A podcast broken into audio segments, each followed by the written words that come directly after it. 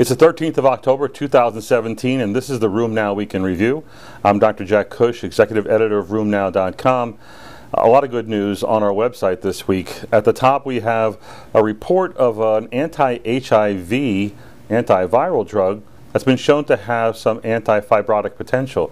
The drug is known as nelfinavir. It's been studied elsewhere, but uh, in culture, it seems like it may have some effects on TGF beta 1. Uh, and what they did was they used a bleomycin induced animal model of systemic sclerosis. Uh, and when using this antiviral drug, they showed that they could decrease TGF beta 1 myofibroblast differentiation and pulmonary fibrosis in the animal model, suggesting that it may be a future useful therapy in patients with scleroderma. Hopefully, more to come. Uh, a nice review was published uh, in the last week about a very rare event, antimalarial cardiomyopathy.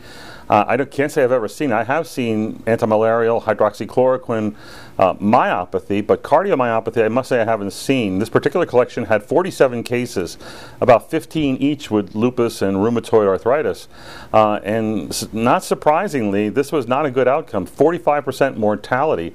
Such patients um, need to be thought of if they're on a high dose and a chronic dose of an antimalarial, uh, our most common one would be hydroxychloroquine, they tend to present as CHF or as uh, syncope or um, multiple levels of AV block.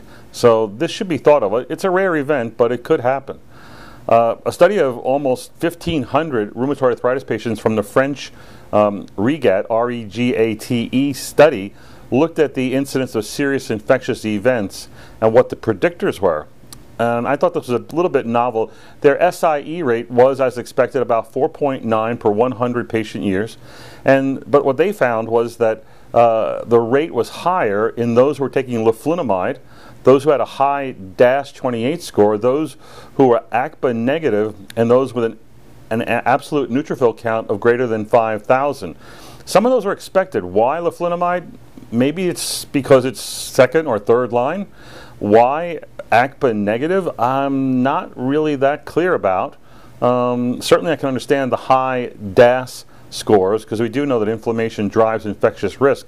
So, and then the ANC greater than 5,000, I find surprising. I would think maybe neutropenia, lymphopenia, but in fact, they found a high uh, ANC count. Maybe such patients were primed in some way to get infection. Interesting observations, ones that should be replicated elsewhere. A prospective study looked at the uh, success of withdrawing nonsteroidal therapy in RA patients who were in low disease activity state with a DAS of less than 3.2. They were able to achieve this in a 16-week study, I believe, uh, in 85% of the patients. And what importantly they, they, they, did show was that there was no significant change in patient-reported outcomes and in DAS28 scores. This was uh, especially successful in those who had no swollen joints at baseline or at the time that they withdrew the drug.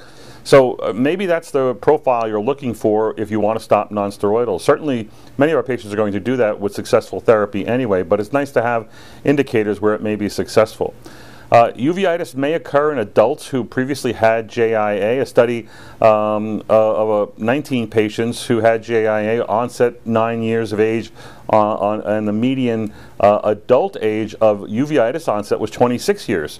Uh, most of these did respond well to topical and or systemic therapies, but uh, might want to consider that uveitis could still occur in JIA, JIA even as an adult, and certainly even suggest your patients have an ophthalmologist who will follow them intermittently, yearly, maybe twice yearly.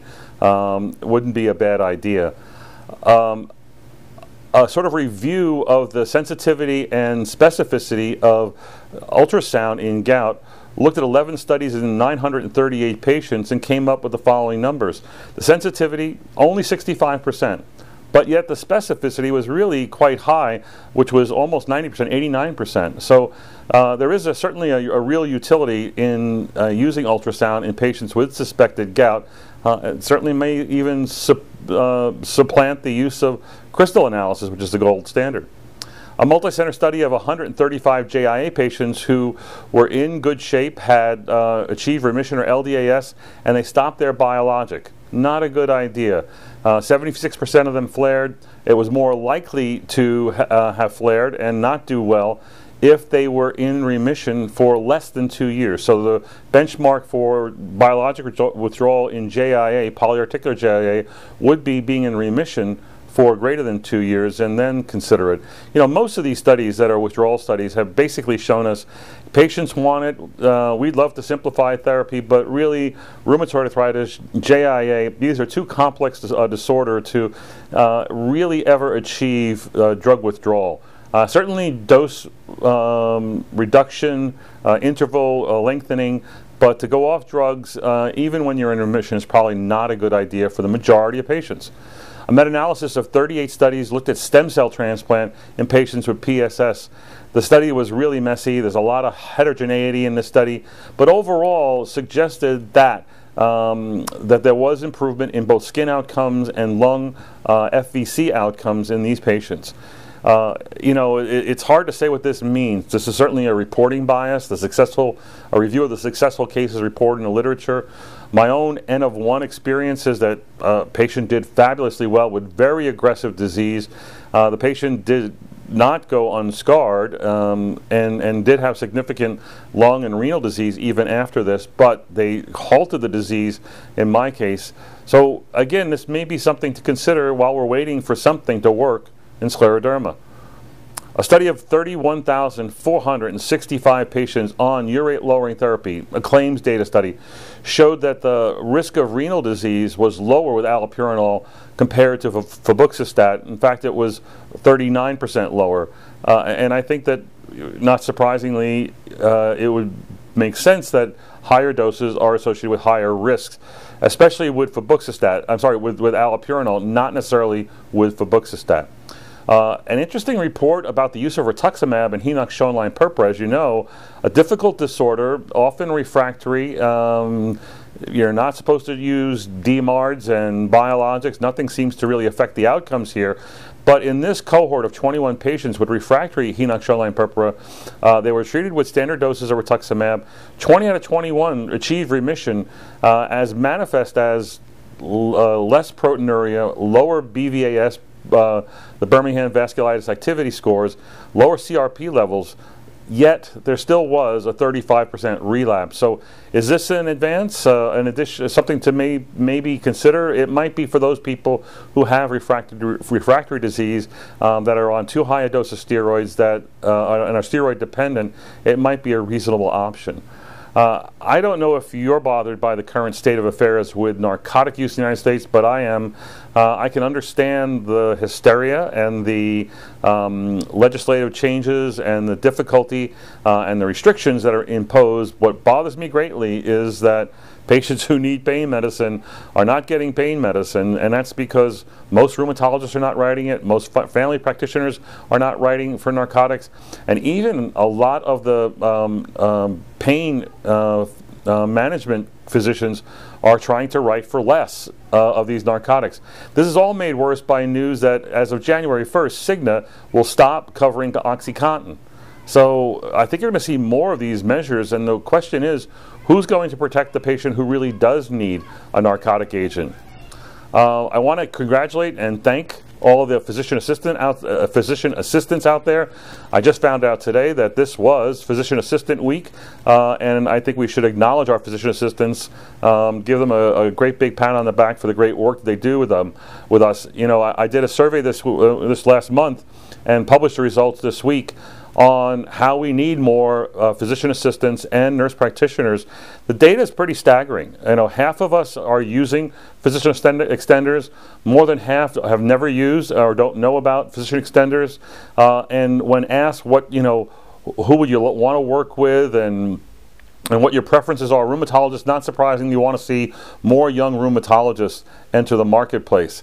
Uh, and they and then as a secondary um, uh, choice, yes, we'll take more uh, NPs and PAs if necessary. But there's a gigantic, you know, manpower shortage. Uh, as of 2015, I think it was 4,500 um, rheumatologists in the United States, and that's going to drop significantly by 2020 to somewhere in the 3,000s, maybe 3,500. Um, and, and, the problem is it the shortage is not going to be made up by our training programs. There's a problem with our training programs. Some are expanding, some don't have the funds to expand. Uh, you have to get approval to do this. There are a lot of programs stopped seeing training fellows a long time ago. So, you know, replacing the need with more rheumatologists is going to be almost impossible. Rheumatologists need to get on board with physician, physician extenders. If you read the article, you'll see some of the evidence that's pretty overwhelming about how good they are in, in covering uh, your patients. They're not restricted. They see all patients. They do mostly outpatient care.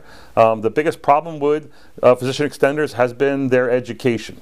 Most of them are received just on-the-job training. Almost none of them have gone through any specific curriculum or certification course.